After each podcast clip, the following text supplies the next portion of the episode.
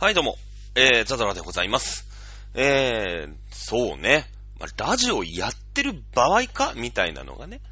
まあ、若干ありますけれども。ね。まあまあまあ。でもさ、逆に言えば、こう、お家にいらっしゃる方。ね。えー、いなきゃいけないというか、いざるを得ない状況の方がいますので、まあ、こうやってネットを介したね、あの、ことというのは、まあ、需要があると、まあ、仮定しまして。まあ、収録もね、えー、幸いなことに私一人で別にこのスタジオに10人、20人集まってやるっていうと、またね、あのまた違う問題も出てきますし、まあ、なんか 大河ドラマとか、あの、朝の連続テレビ小説ですかの収録なんかもさ、一旦ちょっとストップしようみたいな。ちょっとやばいからストップしようみたいな、あのー、感じもね、えー、なんかそういうニュースもあったりとかしてますけれども、まあありがたいことに私一人で、あの、好きな時間にね、えー、やっております。この収録でございますのでね、今週も、えー、やっていきたいと思います。はい。えー、いうことでですね、そうね、まあ今日はさ、昨日、まあなんての、その、ナイトクラブ。ナイトクラブって何なの？って思いますけれども、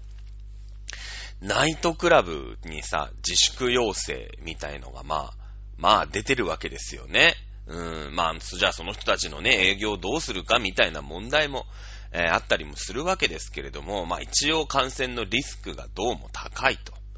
ね。じゃあ風俗店どうなのよみたいな。ね、そのおしゃべりで移るのか、まあそういう濃厚接触ってじゃあ何なのみたいなね。実際こう肌を重ねることで感染するのかしないのかみたいな僕はあの詳しくございませんので、えー、残念ながらその辺の知見に関してはわかりませんけれども、まあ、ね、一律にこう、なんだろう、自粛要請みたいな。あとは、お前らで判断せえみたいな。でも、しょうがないよね。その、国家として、えー、何かを強制するっていうところに、いないわけですよ。はっきり言うと。その、何人たりとも、お金を稼げる、稼いで金持ちになる自由が存在するっていうのが、あこれ資本主義の、うーん、なんて言うんですか？まあ、根本ですよね。うん。まあ、マスクなんかもさ、あの、まあまあ、これも何回か前に資本主義滅亡論みたいなので言いましたけれども、あのー、まあ、そういうことですよね。マスクなんかもさ、結局、こう、新型コロナっていうのがどうも、ね、中国で出始めたと。いや、これやばいぞっていうアンテナをさ、ビシバシ感じて、マスク仕入れて、まあ、それを高値で売る。いうのは、これ、あの、資本、資本主義の根本概念なんですよ。まあ、それがもうさ、今ね、一般人にこう、言っちゃって、まあ、それが、あ害悪だっていうことで国家統制が入りましたよね。今、そのマスクもさ、高値で売ると、まあ、罰金刑みたいになる。みたいなことになりますけれども、えー、そんなことを言うと、まあ、その、いわゆる商売、ね、えまあ、死の交渉でなんで小が一番下なのかっていうことでしょ結局、癒しい身分なんですよ。人、人の足元を見て、えー、安い時に買って高い時に売る。それでまあおまんまを食うのが、まあ商人という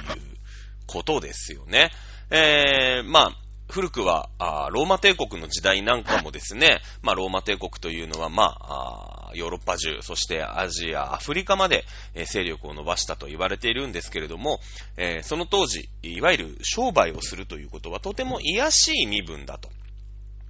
えー、いうふうに言われていたようでございますね。で、そして結局アラブ系の人たち、まあアラブ、ね、今の中東まで、えー、ローマ帝国は治めていたわけですけれども、もちろん民族が違いますから、ね、え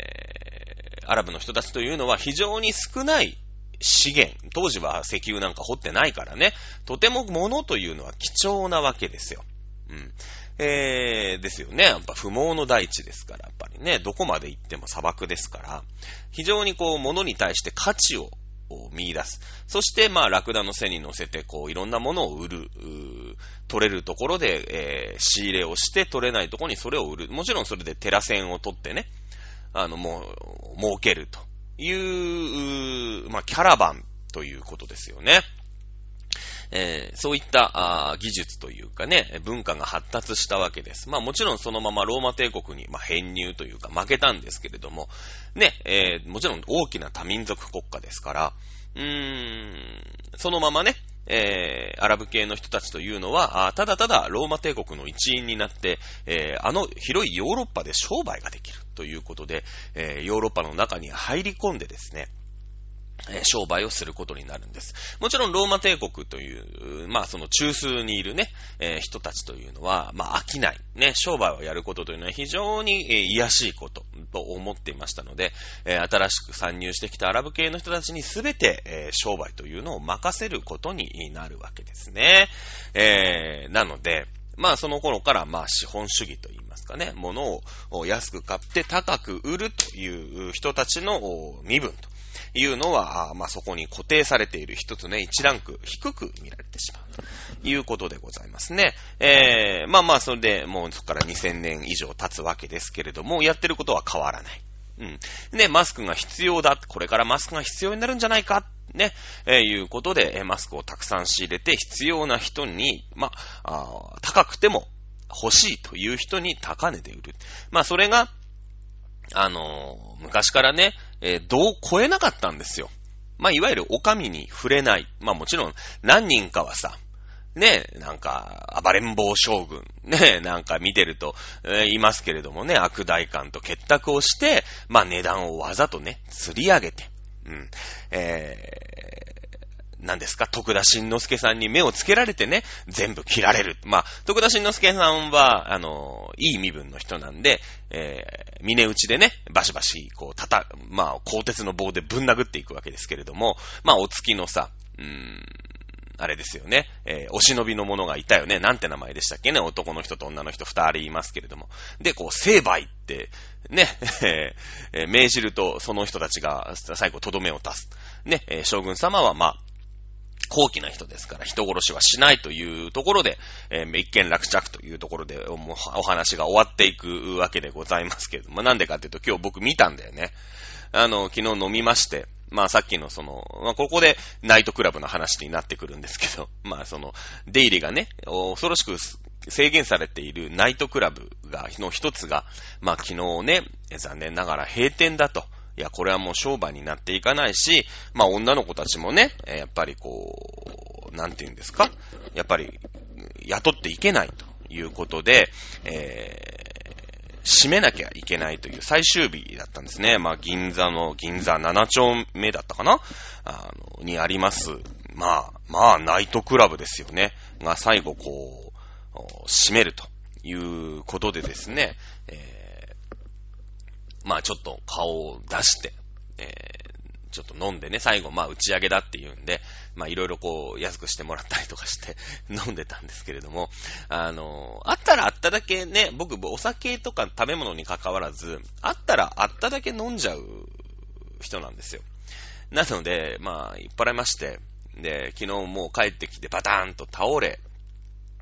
寝まして、で、朝ね、まあほら飲むと眠りって浅くなるじゃない？ねで、4時ぐらいに起きたんですよ。で、あー、気持ち悪いなと思って、でもなんか寝らんないし、まあお風呂入るような、ね、勤勉な人でもないし、あのー、まあ、勤勉な人というか、お風呂入ってるんですけど、そんなね、酔っ払ってる時にお風呂入れるほどの元気もないんで、ぼーっとテレビを見せる暴れん坊将軍やってたんでね、まあちょっと今日そんな話にもなるわけですけれども、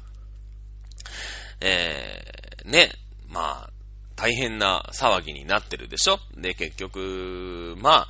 日本ってね、そう、自由な国だから、その国家によって、じゃあ統制ができるかっていうと、まあそんなことはない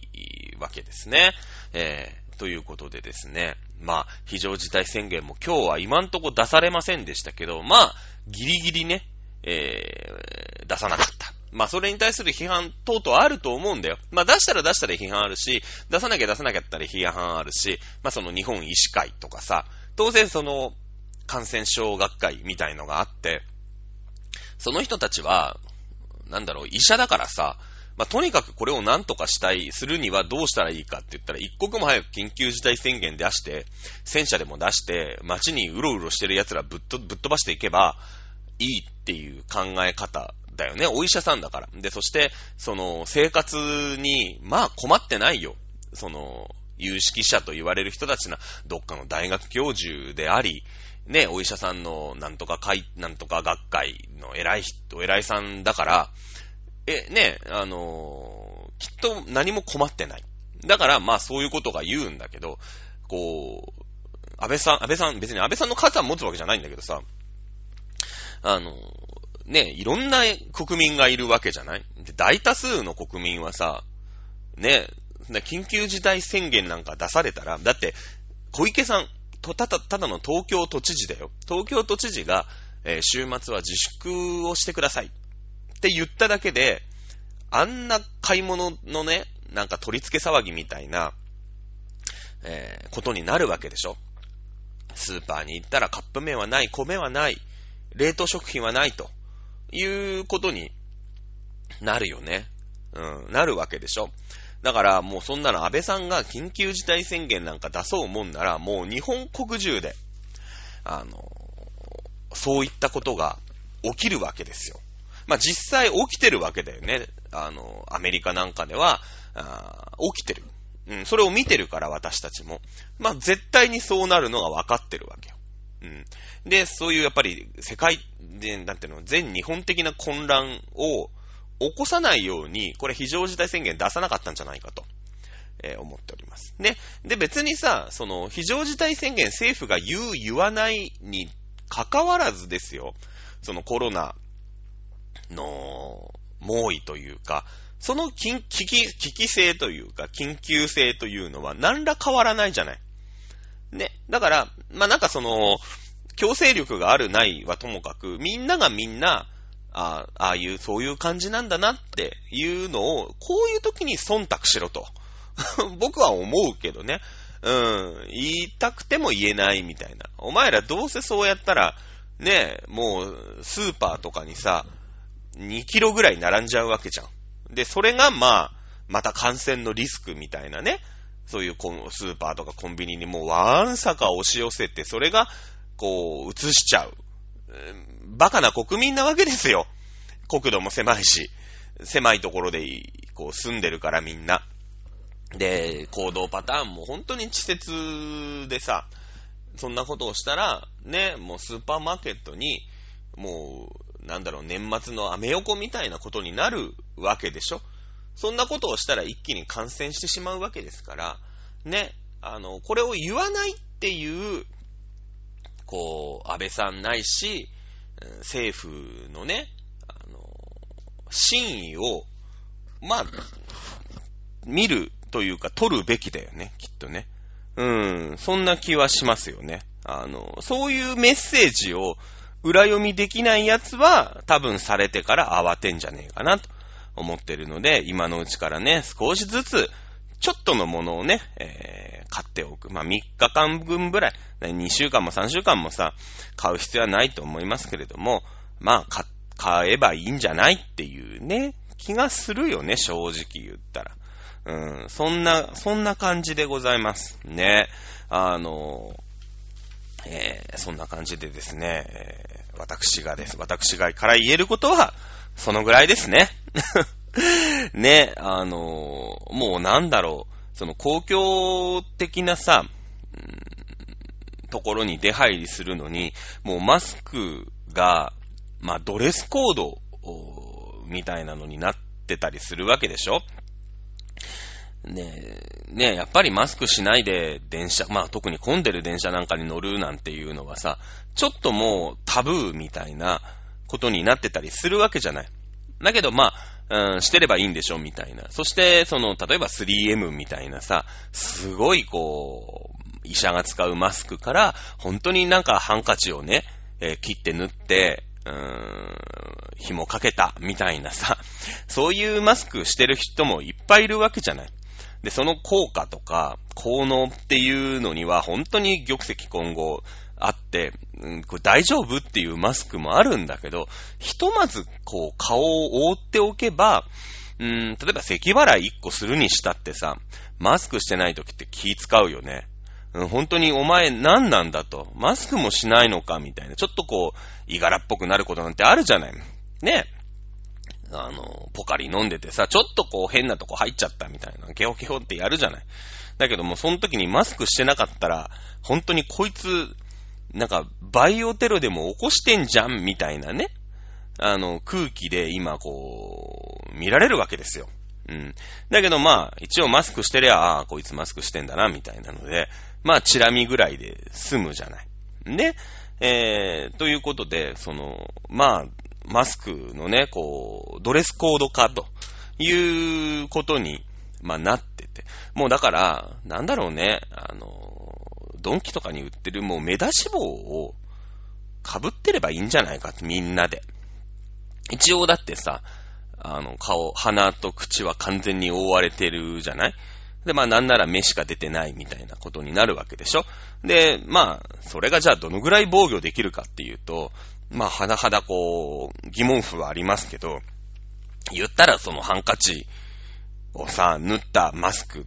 だってそんなもんじゃない、きっと。まあ、してますよ。予防をしてますよっていう、こう、対外的なアピールだし、まあ、やっぱりね、ないよりはいいでしょ。ないよりはやっぱ映したくない、映りたくない、みたいなことで、あの、みんなしてると思うんだ。と。もうだって、マスクなんか手に入るわけないわけよ。その、医療現場がね、もういよいよマスク足んなくなってくるみたいな、こう、どんどんどんどんさ、あの、なんていうの、感染者が広がってて、まあ、ね、医療崩壊だなんだ、みたいなことになってくるわけでしょ、結局。そしたらさ、もうマスクなんかしばらく手にまあちょっとずつなんかネットとかでは買える、まあ中国から輸入ができるみたいな状況にはなってきてるけれどもね、えー、そんな感じになってるから、ね、あの、まあまあ皆さんね、こう、過敏にならずにね、えー、じっくり生きていかない、いかないといけないなと、ね、思ってますよね。で、まあさ、まあこれが、まあ収束するのかしないのかはともかくとして、えー、今後起きてくるトピックス。まあ、ここ10年、5年、10年。まあ、本当に、えー、東日本大震災からもうどのぐらい経つんですか？えー、20年ぐらい経つんですか ?10 年ぐらい経つんですか？私よくわかんないんですけど、10年ぐらい経つか。私、北海道にいた時だから、えー、経つと思いますけれども、まあ、9年、9年かなえー、まあ、それに匹敵する何かこう、インパクトじゃない。出来事としては。まあ、東日本大震災はさ、まあ、誤解を恐れずに言うならば、日本だけで起きたね。もちろんその福島の原発の件がありますから世界的トピックスだとは思いますけれども、まあ一応、こう、極東の国で起きた地震だということだけを見れば、あそういうことになると思いますけれども、今回ね、えまあこういった感染ということで世界的な、まあ問題になってきてるわけですよ。で、こうなってくると、まあ考えられるのは、第二次世界大、また好きな歴史の話しちゃうんだけど、第二次世界大戦の前で、まあ、あの、全然違う案件なんだけどね、違う案件なんだけど、あの、えー、イギリスはこう、ブロック経済、そしてアメリカがニューディール政策というですね、えー、まあ、そういった、うーん、まあ、いわゆる鎖国的なこう政策を引いてたわけですね。自国民を守るために。今ってさ、その、行き来ができないわけでしょ？その、飛行機での行き来が、まあ、制限されて 入国とか出国とかができないよ、ということでね、えー、まあ、図らずともそういう時の時代になってるわけじゃないですか。ってなってくると、まあ、非常に怖い、その、うん、なんていうのかな、戦争前と非常に似通ってるんですね。これでまだ人が物を食べられてるでしょ？あの、スーパー行っても混んでるけど、物は、まあ一応あるよ、と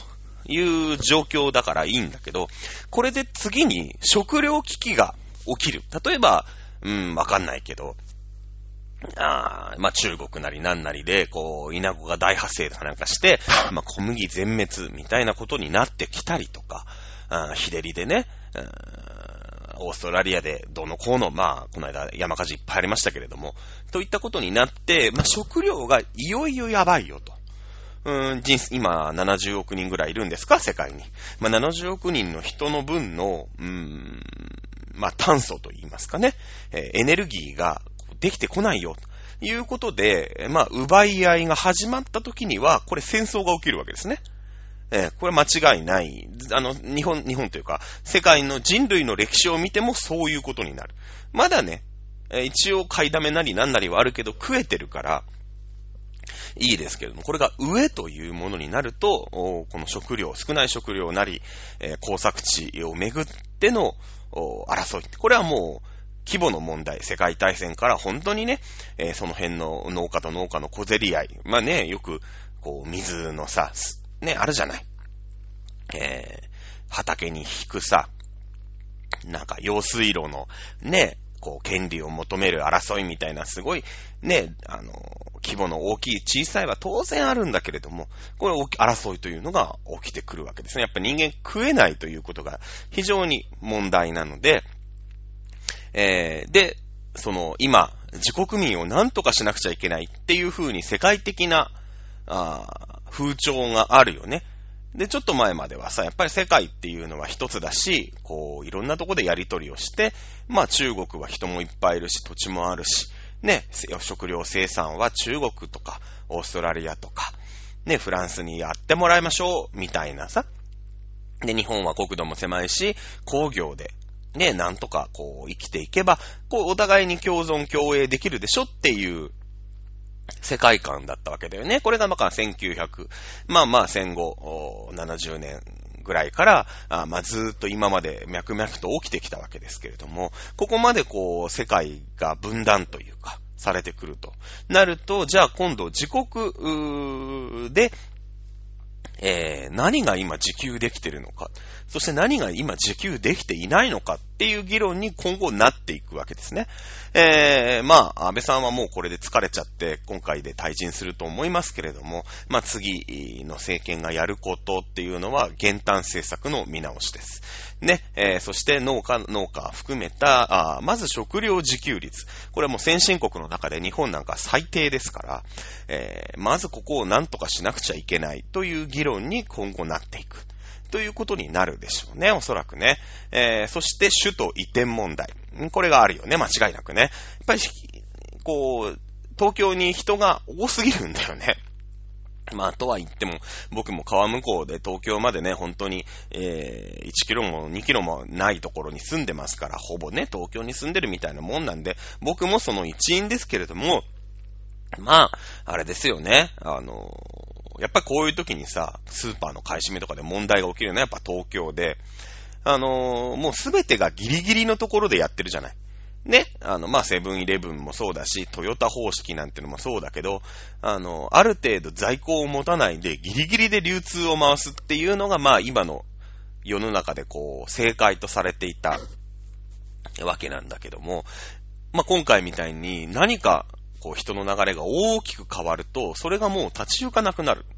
ね、ティッシュにしろ、トイレットペーパーにしろ、そういうことでしょ在庫はあるんだけども、それをこう、うまい感じで、ね、スーパーだったら1日50個とか、ね、コンビニだったら1日2つとかでティッシュとかを回してたんだよね。それがちょうどよかった。だけど、これでいきなりティッシュがいきなり売れ出して、いき、ね、じゃあそれで発注ってなっても、じゃあ今度運ぶトラックの人がいないわけだし、物流のこう商品を仕分けする人がいなかったりとか、えー、製紙工場にいっぱい在庫があっても、そこからトラックっていうのは1日2往復しかしませんよっていう、ね、2000個しか運べませんよっていうところでやってるから、じゃあそれをね、4往復、40往復、4往復はできるかもしんないけど、40往復はできないよねっていうところで、今こう、ティッシュがない、トイレットペーパーがないっていうことになってるわけだよね、きっと。なので、まあそういったね、えー、まあセブンイレブンのポスシステムなり、トヨタ方式なりというところも若干こう、まあ見直しというかね、こういった時のリスクって、こういう風に取れなくなるよねっていうのの、うん、まあ、いい見本じゃないのかなと思っておりますね。で、最終的にまあ食料自給率なり、まあこういった時のね、例えばマスクもほとんど90何パーセント中国に依存なんて言うとこういうことが起きちゃうから、じゃあ国産っていうもの、その、今どんどんどんどんこう工場を海外に、まあ人件費安いからさ、海外にこう出して、え現地生産してね、まあそれを輸入していくっていう日本のスタイルもまあ少し見直さなくちゃいけないよね。まあそうなってくると日本に雇用が生まれるから僕は悪いことじゃないと正直思ってるんだけど、まあそうすると人件費が日本のが全然高いんで、物の値段ってのは上がるんですよ。で、物の値段が上がるんで、えー、今度なんていうの、賃金の方を上げていかないといけないからっていうところまで、まあ、考えていかなくちゃいけないんだけどね。ここ10年、20年ぐらいできっとそういうことになっていく。で、きっとこの10年、20年でそれがなんとかそういったことが落ち着いたなと思った頃に、東京が全部地震でやられることになるから、多分ね、首都直下型みたいなのが、だって30年間で7割で来るわけでしょってことはもう来るじゃん。まあ明日来てもおかしくない。まあ明日来たら終わりだけどね。終わりだけど、あのー、崩壊するんだけど、コロナとダブルで来たら。まあ、神様もそこまで非常じゃないと思うんで、コロナが落ち着いたら、きっと、まあ、来るじゃん。あとね、やっとこう、東日本大震災から日本って少しずつ復興してきたよねって言ったらこの騒ぎだから、ね。で、リーマンショックからこう、立ち直りつつあるよねって言ったら東日本大震災来たわけでしょ？で、東日本大震災形直ったかなと思ったらコロナ来るわけですから、まあコロナがぼちぼち落ち着いてきて、ああ、よかったねってなって、まあ来年にはワクチンができると聞いておりますので、まあ、十、まあ全員ね、こう、それが行き渡ってさ、えー、来れば、まあ、あと10年ぐらいすると、東京が全部地震で潰れちゃうんで、そして今ね、コロナでが何人か死んでますけれども、亡くなられてますけれども、言葉悪いね。あの、多分、500万人ぐらい死んじゃうわけ。ちょ、直下型で、こう、地震とかがあると。で、も株価も大きく下がって。まあ大体さ、株式だけ上がって、そのアベノミクスじゃないけど、株価が上がってるけど、全然、なんていうの、生活が豊かになってないっていうのは、株価バブルなわけでしょ。もちろんその株式が上がっていかなかったら、今そのグローバルだからさ、株式だけでも上げておかないと、世界のお金持ちが日本にお金を落としてくれないわけだよね。なんとか日本の株式を買ってくれないと、日本ってまだまだやれるよねっていうことに、対面上していかない取り繕わないと、もう世界から置いてかれちゃうじゃない。世界から見放されちゃうじゃない。で、そうするとお金が入ってこないっていうことになるんで、僕はアベノミクスって悪いことじゃないと思ってるんだけど、実際、こう、外面の話だから、じゃあ実際、こう、日本の中に